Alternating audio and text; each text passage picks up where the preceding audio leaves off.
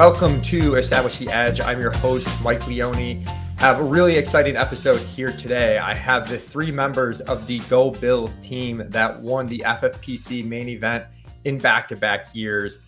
This is the first time, uh, if I'm correct, that anyone has ever won this contest in back to back years, which is pretty insane. I think it was like nearly 4,000 teams last year. Two years ago, you guys took down a $500,000 grand prize. Last year, 1 million. So living large. The team is Dom, Sean, and Nick. And I have to mention, of course, with the Go Bills team name, that they are from Buffalo. So I, have I've got my Bills hoodie on for this stream, and you can watch it on the Establish the Edge YouTube channel. But yeah, fellas, thanks so much for joining me. Congrats on your success so far. Thanks, Mike. Thanks for having Thank us. We're excited to be here. Yeah, and uh, I met you guys in person, I believe, for the first time in Vegas, in between your two main event victories. had my first and only to date soul crushing credit card roulette loss. Ah. It came down to me and Nick, but we had an awesome meal. I think it was like craft steak. I think was the place, yeah. and we had a really good meal there. So that that was awesome. But yeah, I'll uh, throw it to Dom and just kind of want to hear a little bit about how you guys got together, starting drafting teams to begin with, like, and how long you guys have known each other. Yeah, we've known each other for, oh gosh, I don't have an exact date on it, but 10, 15 years now at least. Like, we kind of grew up together. Um, you know, started as many people do in fantasy football, right? It was like as you're kind of a teenager in home leagues with your friends. Um, as you get older, like the buy-ins go up and you get more and more serious about it. Eventually, the three of us kind of found out about like high stakes fantasy in general and the FFPC. So uh, the three of us being like competitive people that we are, um, naturally, once you find out about playing the top competition, uh, you want to get involved. So Sean and I did a football guys uh, one team together just to get our, our, feet wet, and then when we jumped into the main events, uh, knowing Nick was a really good fantasy player. Also, we asked him to be involved and uh, kind of took it from there. Yeah, that's that's awesome, Sean. I know you've got a little bit of a poker background as well. I'm assuming that helps in the uh, the fantasy streets. Yeah, a lot of similar theories when it comes to like game theory and approaching large sample sizes and things of that nature. Um, how you attack what a population is doing, maybe making a mistake, how you deviate from what the population is doing to um, to kind of gain an edge on the field. Um, a lot of concepts that really cross over from the poker world into fantasy football. So it's it's that's been a benefit for me just having that background already for sure. Yeah, definitely. And I kind of want to split this pot into two segments. One, just talking about how you guys operate as a team in general is pretty interesting to me. And then two, talking about the FFPC main event itself. And a good segue into operating as a team, as we were joking about uh, pre-stream, was you know had a little bit of a difficult draft on the uh, ETR live stream the other night with myself, Adam Levitan, and Evan Silva, and probably uh, you know a good example of how to not operate together as a team in a live draft. Uh, although the entertainment was good, you guys, I'm assuming, are a pretty well-oiled machine by this point. You know, Dom mentioned that you've been doing it for so long. Uh, so Nick, like, how are you guys prepping? You know, before the draft. I've seen Sean's like old school draft board that he like writes out tiers on. Um, does that does that make it to to Vegas to the main event drafts? Oh yeah, actually, I'm usually the creator of those draft boards. I okay. like having every draft I create one of those boards um, the day of to try and get the most up to date ADP, and then I'll highlight all those players and tiers.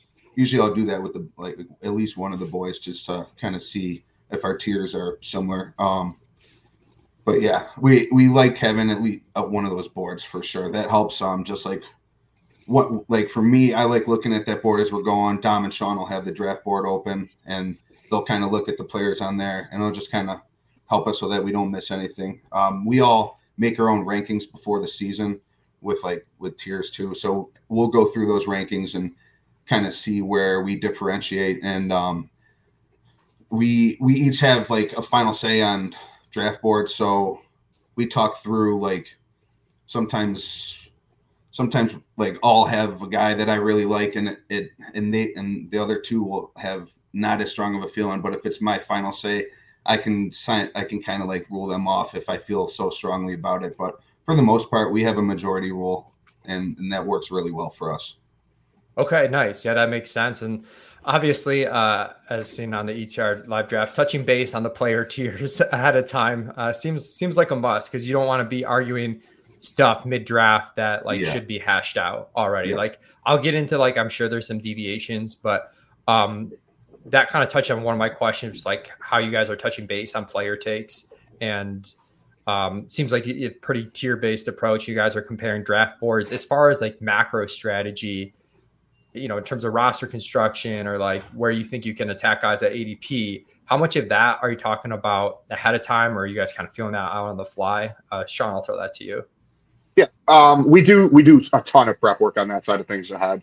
Um, generally, we look at we try to use, and I'll shout them out like I do in every podcast. We try to use Darren Armani's Fantasy Mojo tools um, for ADP um, so we have a good idea of where the ADP sits for uh, the FFPC main event, as close to the uh, as close to current as possible, and then we go in. We'll go in ahead of time and and do mock builds based on that ADP. So we'll build different structures, um, whether it's a hero running back build, a zero running back build, a build that attacks an early quarterback or you know aggressive or on an early tight end if it if it makes sense for that in terms of ADP. Um, so we have different builds prepped already, and then we decide what we like out of those builds, how how we feel the optimal build from that draft slot will be made, and then we just you know take what the draft gives us. You know, if if there's a big faller, you try to attack that value as best you can, but then you build your structure based on what you have in the early rounds and based on what you know and what you've prepped for. Yeah, fooling around with different early builds definitely seems to make sense because sometimes you have to pivot in the draft. And if you've just kind of committed to one build and then like one of you sort of sees like it's it's just not happening this draft and you want to pivot, like that's easy to do on your, you know, on your own, but it can be hard with a group of people. I mm-hmm. did an NFFC 10K with the ship chasing guys, Peter Overzet, Pat Kerrane, and Ben Gretch last year. And we were uh, we were pretty prepared for them. That was something we kind of talked about where like we didn't want to start early running backs in the NFFC format, being three wide receiver, but you know, Ekeler fell to a point in the first round where he was like, we're going to take him there. And then if we can get Breece here, we're going to take him. And then structurally, we'll just draft every young wide receiver after to try and catch breakouts. Mm-hmm. So, like, we were on the page that we were able to make that pivot when it occurred during the draft. Whereas, had we not, it might have been tough to just sell, like, oh, let's take Breece here. And it's like, no, we need wide receivers. So, um, that makes a ton of sense to me. And um, as far as in the draft itself, Nick mentioned a little bit how you you guys are kind of you know two of you are looking sort of like at the site and the board, and he's got like the the manual written big board. Do you are you divvying up duties, Dom, or you know it's like one guy tracking tiers, one guy tracking ADP, or is it kind of like everybody doing a little bit? Yeah, everyone's doing a little. Everyone's doing a little bit. Um, I know I have like a few monitors at home, and I'm pretty used to keeping track of, of multiple things at the same time.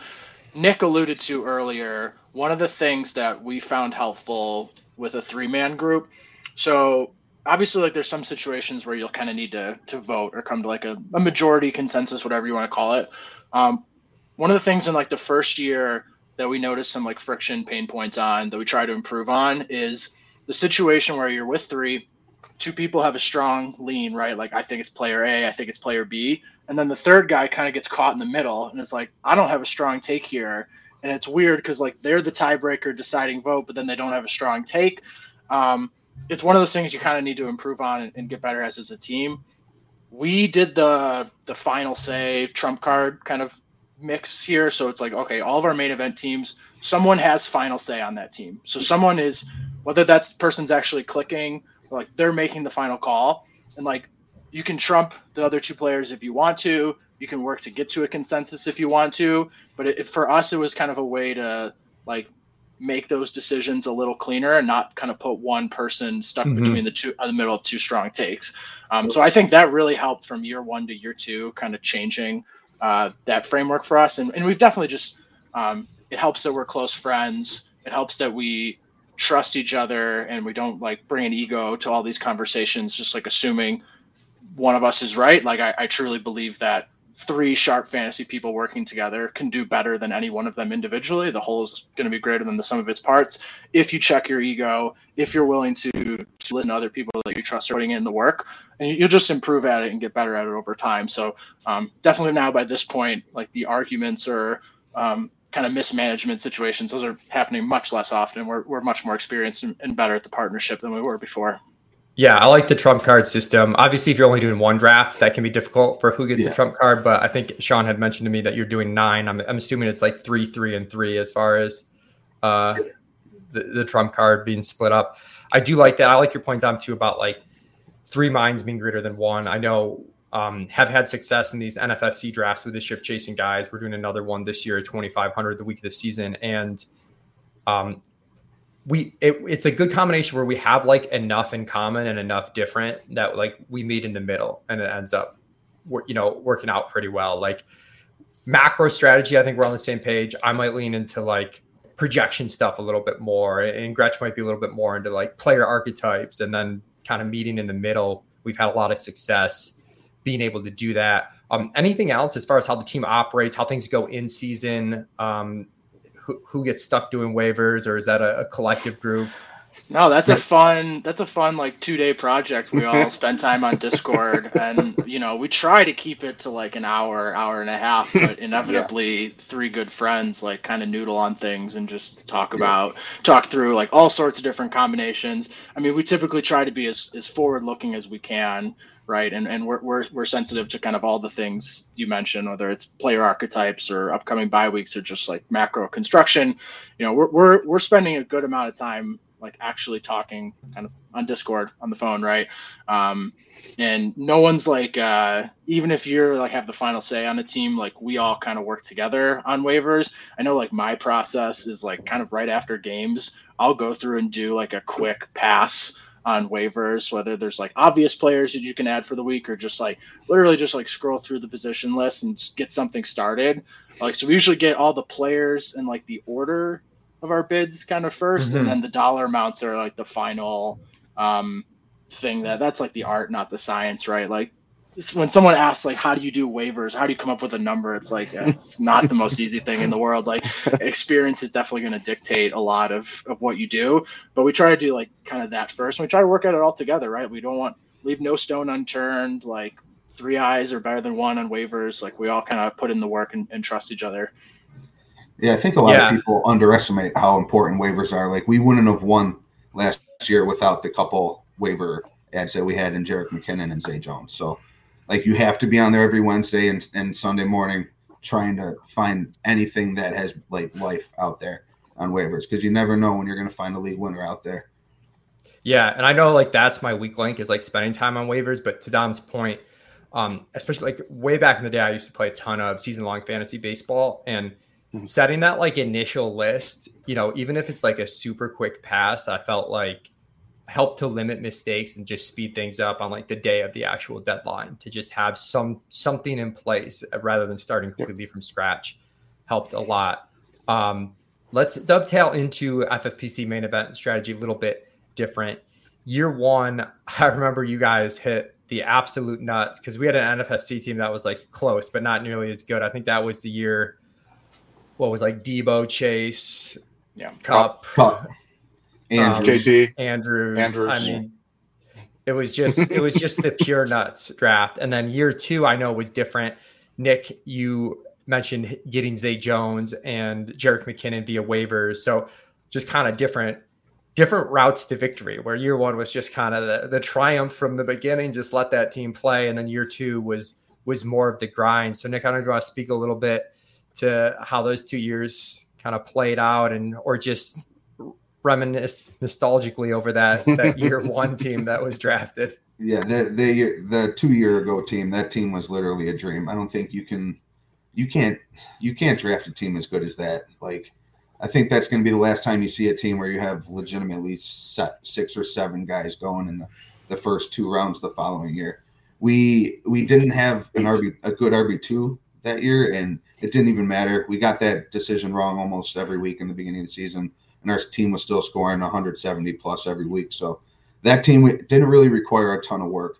Um, the team last year required as much work as you could ask for. Honestly, we had we had decision making every week throughout the decision throughout the year, um, and then in the sprint we had a pivotal decision between um, Zonovan Knight and Zay Jones, and we looked at Darren Armani's site and we saw that um, Uh, Zonovan Knight was 75% owned. So we were like, you know what? Why don't we fade this guy since we're not in the top?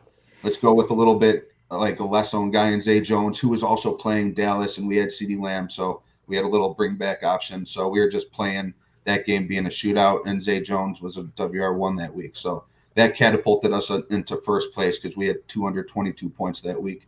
And then the following week, we actually benched Zay Jones when he had one catch. So we were just we were just pulling all the right strings. Uh, yeah, yeah, I I knew that you had benched him the second week. I, I didn't realize you had that 50-50 decision the first week, which is really interesting to note how you guys are, you know, thinking through like kind of taking the DFS element of it. Like mm-hmm. it's a large field tournament at that point during the sprint, and you want lower owned high upside. And you guys again like hitting that parlay where you played Zay Jones, hit the low own play on him, Mm-hmm. But then you sat him the next week. I remember there were weather issues in that game, yep. and I was amazed was at how many Thursday against the Jets. Yeah, yeah, and it was rain. It was like rainy. I, I was stunned how many people like weren't adjusting on that. Again, mm-hmm. like kind of DFS mindset. Like, I, like I'm so used to paying close attention to the weather. I think maybe sometimes in, in the season long streets it doesn't get to play. But you guys benched him, which created the dynamic where you you not only pulled this lever to gain leverage on all the non Zay Jones team week one, but now you've beaten all the Zay Jones teams because those those teams mostly just played him again uh, week 2 mm-hmm. It's hard benching the WR one the next week after he just catapulted you. You know that yeah. takes some, some some big stones to pull that one off. Yeah, absolutely. Um, I want to ask some more playoff specific questions. Before I do that, was going to ask how many teams you generally draft. Noted it's it's nine. How many did you draft the previous two years when you won? Do you remember main event specifically? Yeah, year year one we drafted four, um, and then year two the um, we drafted seven. It was our sixth of seven teams. One of the live drafts in Vegas actually um, that let Travis Kelce fall to the 12th pick and catapulted us to wow. Magic victory. Uh, yeah, that was it. Was the latest Travis Kelce pick you could have gotten last year, and obviously that was uh, that was the nuts you could you could possibly get because we got a unique build with Kelce, which you know getting Kelce with with CeeDee Lamb, with you know DeVonta Smith, with with Mahomes was just you know a crazy combination. But yeah, we, we drafted were, four and then seven. We were trying to round out our like elite tight end exposure going into Vegas last year, mm-hmm. and so that draft was first, and we were like, okay, we don't have Kelce, we don't have Andrews yet. Think we might be able to get Kelce on the second team, right? And then he falls to twelve to us in the first draft. And I was like, okay, and it actually worked out perfectly because our second team we got Andrews. Um, to your point about the playoffs, just piggybacking on it a little bit. I mean, we were a Mahomes Kelce team last year. Now the, the, price is a bit different, right? It was the end of the first and the top of the sixth that we got Kelce Mahomes last year. Both pretty good prices, um, but that stack was quite highly owned um, coming into the sprint. So it, it was one of those things you had to be cognizant of. Like, okay, the team was in like a hundredth or so. So I mean, it's you know top twenty percent of teams, but not not like last year, right? Like not the first place overall points leader. You know, you have other Kelce Mahomes teams ahead of you. You're aware of Zonovan Knight ownership. Like this is what you kind of need to be fearless in some of this decision making here, or like a, a DFS approach, or, you really do need to be cognizant of like the stacking and, and where you can get some leverage. You're seeing it this year in ADP too, um, particularly with the elite quarterbacks. Like that stack, whether it's Diggs Allen, um, Hurts Kelce Mahomes again. IADP, that stack is is really lining up where it's pretty easy to get it. So not necessarily that you need to steer away from the expensive stack, but it's just something you're going to need to think of, especially if you bring one of those teams uh, to the sprint at the end. Yeah, I think people are more aware of stacking now. So you mentioned the ADPs are lining up where you can get it, and it's like hard to know if that's chicken or egg. Where like, is it lining up like organically, mm-hmm. or is it because people are making that stack, and that's that's where the the ADP is, and the game's definitely evolving, but um, not just in the playoffs, room, but yeah, just curious in general how this structure of this tournament affects how you draft. Like, like you mentioned the stacking, you know, going in trying to get stacking, but you know, playoff schedules and just um, the fragility of different builds and shooting for ceiling. You know, how does the fact that this is a really top heavy kind of large field for season long contest impact your decision making on draft day, or is it just or do you try not to overthink that and just build like these really quality upside type teams? I, think it matters. I mean, you're definitely shooting for the late season upside, whether that's you know young receivers, which has been the kind of the uh, secret sauce to uh, winning fantasy teams over the last few years, getting that youth at receiver, those guys who really start to break out in the second half. Um, but looking at the schedules for weeks 15 and 16 and 17 for teams, looking at who they play, looking at the weather, potential weather issues you might have. I mean, there might be an elite team that plays three potential awful weather games in that stretch, and now you're now you're in a position where yeah, you might get those guys, and you your team looks good, but then you, you come into three blizzard condition games down the stretch, and you can't win. Um, so you have to be a little cognizant of that, of the scheduling there. Um, but yeah, in general for strategy, because it's a top heavy end of season stretch, you really want to be focused on the players that you think are going to be hitting their stride or you know hitting their peak towards the end of the season, which generally tends to be younger players, rookies, players who kind of enter the lineup halfway through the year. They may be fresher towards the end, and they've they're younger, and you know they have that talent that you know that kind of you know extreme upside case that you can win a league with.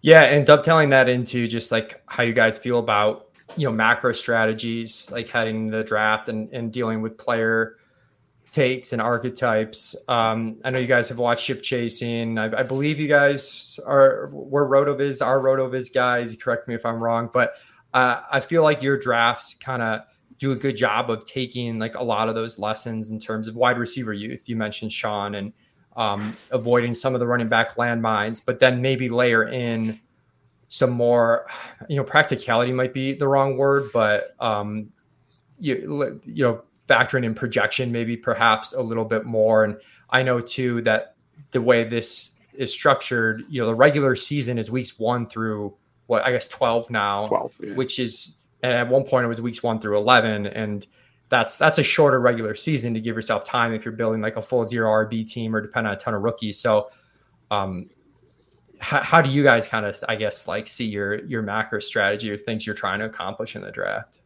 I'll say for me personally, I guess um, I think it was a couple years ago, and I'm sure some other people have written about this, but I know Jack Miller. I think it was two years ago. Posted a series on running back archetypes, and that really, really stuck with me. It was, I think, one of the most important things I have learned um, playing fantasy football, like high stakes over the last few years, is not just everyone has player takes, right? Like everyone kind of understands floor, ceiling, projection based. Like there can be some nuance to it, but I think um, most people playing at the highest levels kind of get that. What I think people miss sometimes, and you don't even really need to apply this to just running backs, although I think it works particularly well for like rounding out a running back room and trying to figure out what mix of players you need to get through the season. I mean, you can do this like if you're doing like a punt quarterback or a punt tight end build. I think this kind of stuff is really important. Um, receivers as well. I mean, I think many of us understand and appreciate like the value that rookies and just younger players can provide in those middle rounds of the draft. But just like understanding the texture of like what the whole group looks like together, because this team it is a short regular season, right? So like you're often going to need if you do like rookies, like you're going to need other players maybe to supplement and make some kind of tough decisions um, to play some more kind of projectable players at different points.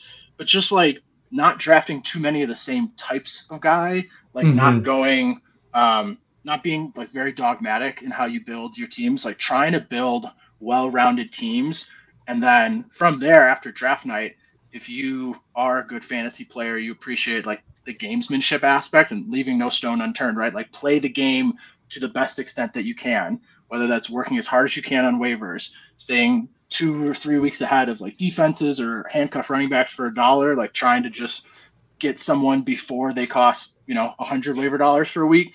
Like play the game as best you can and like that well rounded, um, kind of complete archetype running back tight end, whatever your, your exact team kind of needs.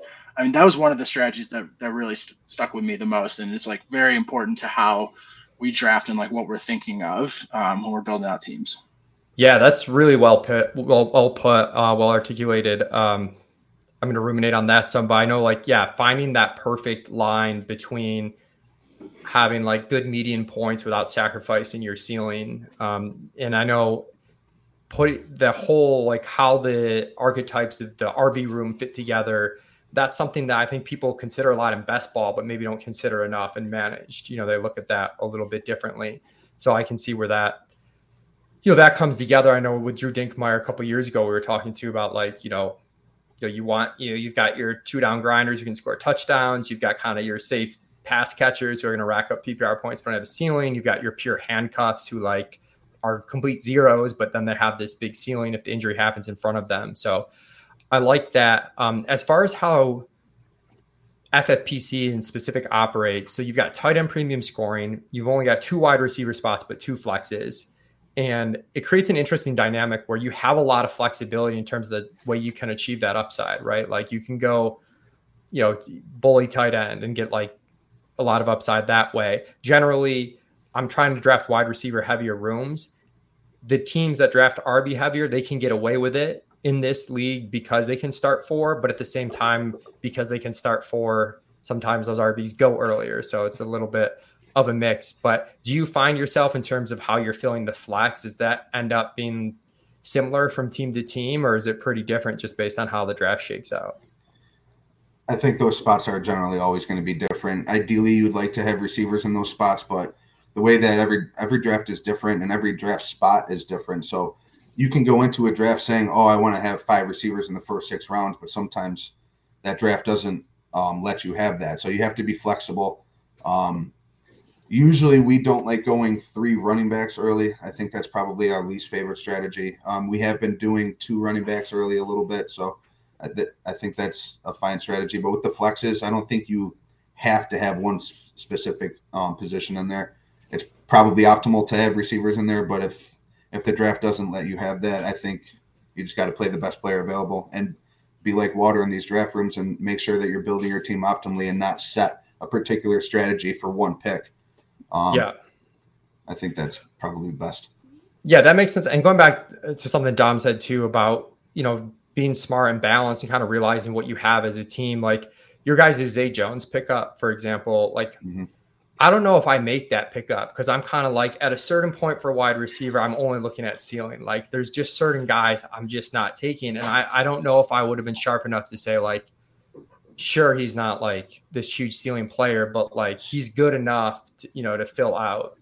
So for so for our team this year, we took Allen Robinson at the 312, and we were having a feeling that like that might not be a great pick after week one. So we were looking at receivers at, on waivers, trying to find anything, and Jacksonville was an offense we thought was interesting enough to take their W WR two on.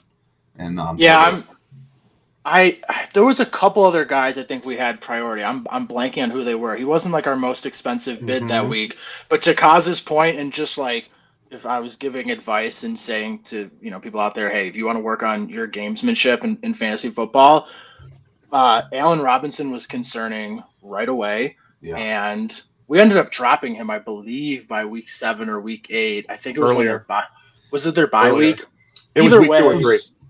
It, we were decisive about realizing that, like, hey, there might be a need here that needs to be filled. Um, just waiver strategy in general. I mean, like, it's going to be more fruitful earlier in the year, right? Like, ideally, you'd want to take your biggest cracks at waivers in the first like two to four weeks of the season, right? So Zay Jones was definitely um, if you held on to your priors too strongly about Zay Jones, like you may not have been mm-hmm. interested in like, mm-hmm. yeah, there's not probably not real ceiling here. Like he seems mm-hmm. like he's just a volume driven guy. And I don't know, man. I mean, if you run the season a hundred times last year, like what percentage of those is Zay Jones like getting the amount of targets that he does? Like, I don't know, it's probably not more than 50%, but like identifying a need, acting decisively and like not afraid of being wrong, I guess, or like clutching onto your priors too too carefully um, was just a couple of the things that, that got us on Zay when we were.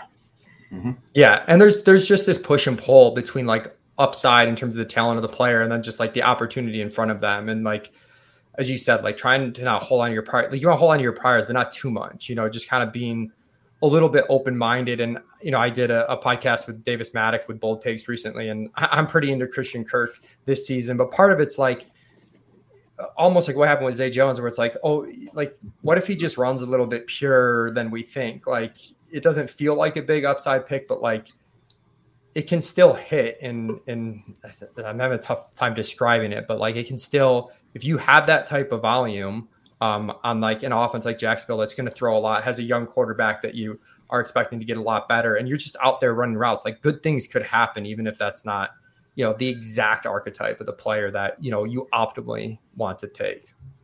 I really um, appreciated um, you confirming my priors about Christian Kirk being a very good pick this year when I heard that on the Bold Take cast. okay. I was like, thank you.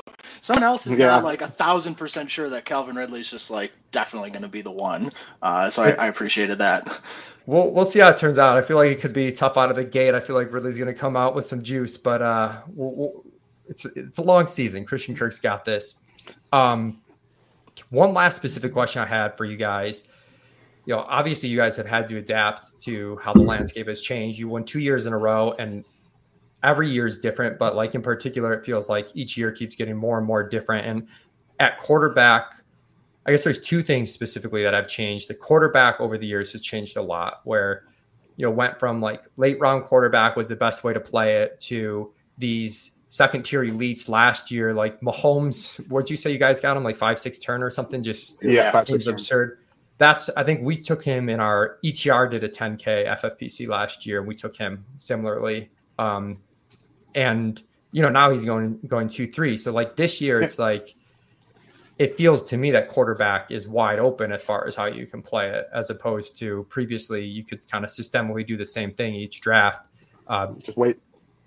Yeah, how, do you guys have any any takes on QB? Like, is it flexible to you, or you you think you're you're waiting more more times than not?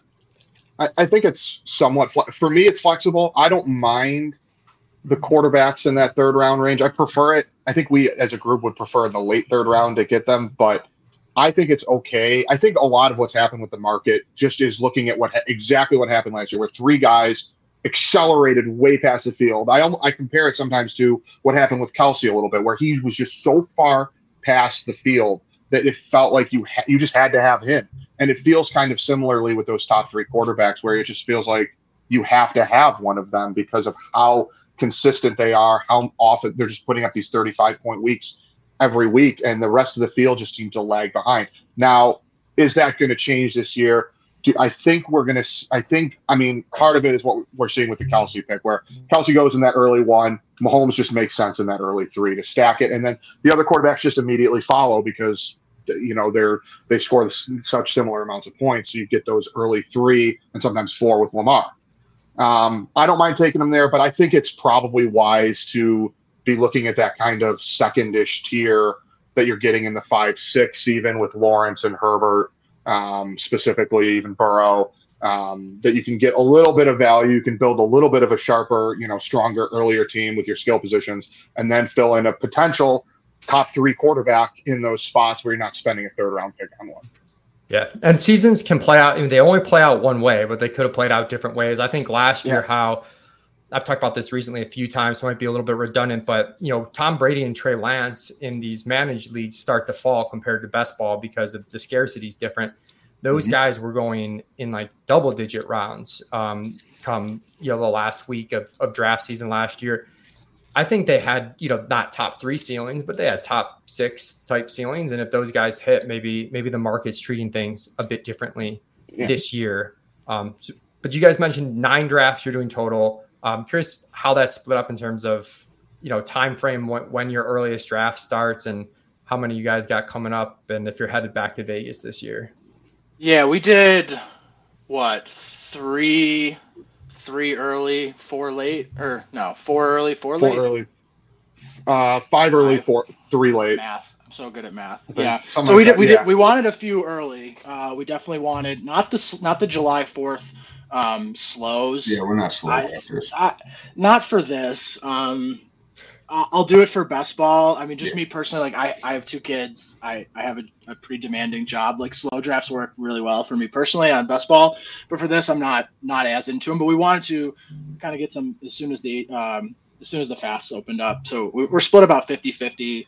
We are coming back to Vegas, doing three mains in Vegas and a fifteen hundred dollar auction which should be pretty fun. And we have a little bit of homework still to do on it for sure.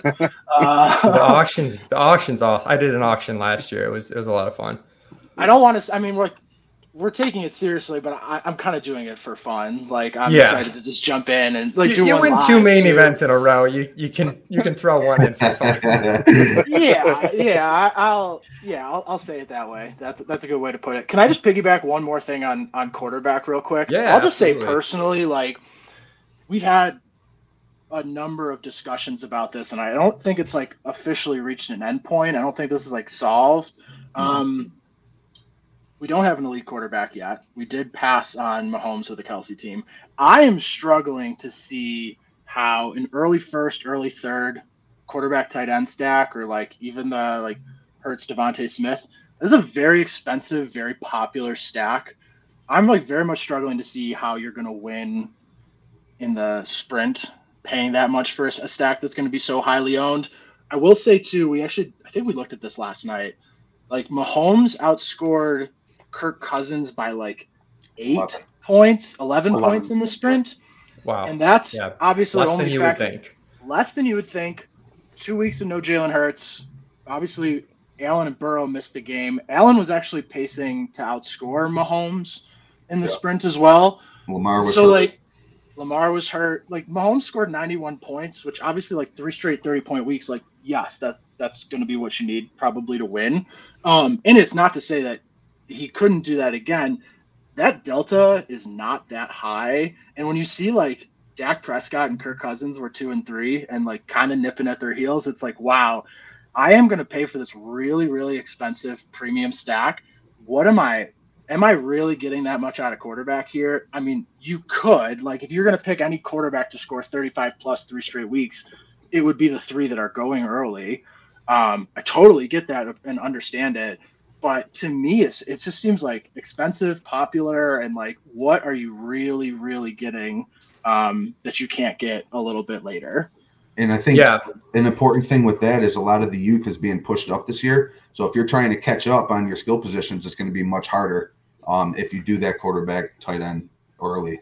It's a lot that's a super, imp- yeah, that's a super important point. I was kind of make, making that point when we took we're in a slow draft. Uh, myself, Jack Miller, and Mark Dinkelman. We took Breece Hall in the fifth as our second running back, and you know generally we're wide receiver heavy. But one, we just like that ceiling in a vacuum. But two, Nick, like I have less like quote unquote zero RB candidates that I love than I, I feel like in last year's that I can get in rounds, you know, eight through 12. Whereas, mm-hmm. you know, last year was like, okay, great. You know, Kenneth Walker, Rachaad White, some of these guys, like I'm for sure Rhamondre. taking this year.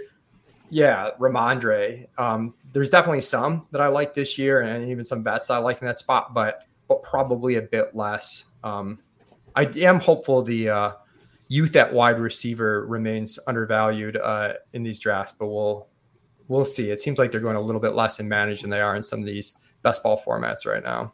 We could use a rookie class of receivers to not be great right away and maybe like check the ADP a little bit because like ADP is moving up for these guys like very very correctly, but it seems like one class after another after another has been like quite good here, and like yeah. hopefully that's not gonna stay that way forever, but we'll see.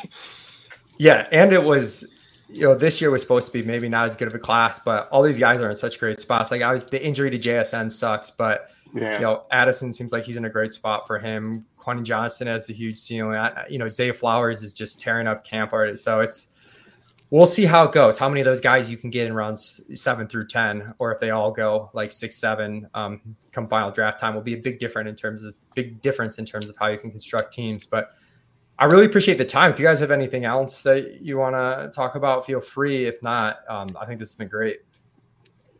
Yeah, absolutely. We appreciate you having us on. It was it was a lot of fun. Yeah, we'll have to get wings again sometime soon. Yes, yes, for sure. Uh, do that. And uh, Dom, I don't know if you've signed up for an ultra yet, but I was actually just talk- I was actually just talking about this with my trainer yesterday. I was like, I was really noodling on like running a big race, but I haven't quite got started. I, I need I need something though. I don't want to diatribe too much, but it's like, okay, I've, I set out to accomplish some things in fantasy football, and I've done that. I'm a very like goal oriented, like a little bit of a hobbyist, like kind of change up what you do. I need something else, and like an ultra seemed like challenging enough where maybe I could take a crack at it, but it's also very very intimidating, um, yeah. especially out in my neck of the woods. So we'll see. It's intimidating, uh, very challenging, but your speed matters a little bit less than some other races. So it's like also kind of like this mental, like if you want to put in the time and do it, you can probably grind your way through it. I say that without having actually done it. I'm, I'm going to do my first one. Uh, I, I, just turned I just turned 32, nice. but I mean I am in better shape than I was like five years ago when I, I did do a, a road race marathon. So I, I and you know your your mind is, is much stronger than you think, right? Like you, you put enough effort into something and you and you set your mind on it, like you could probably achieve it. Absolutely. Uh, love it. Um, well, thanks again, Dom, Sean, and Nick. Uh, best of luck this season trying to uh, take down the 3P. That would be uh, insane if you're able to pull it off. Zero uh, percent. Zero percent. No shot. If, if, if, it's not us, we hope it's you, Mike. All right. Hey, me too. Me too. keep that keep that um, championship in Buffalo. Yeah, exactly. Yes, sir. Uh, thanks so much, everybody, for tuning in. Again, the Establish the Edge YouTube channel is launched. So if you're listening on audio, want to check out the video version, it is up there. Best of luck this draft season.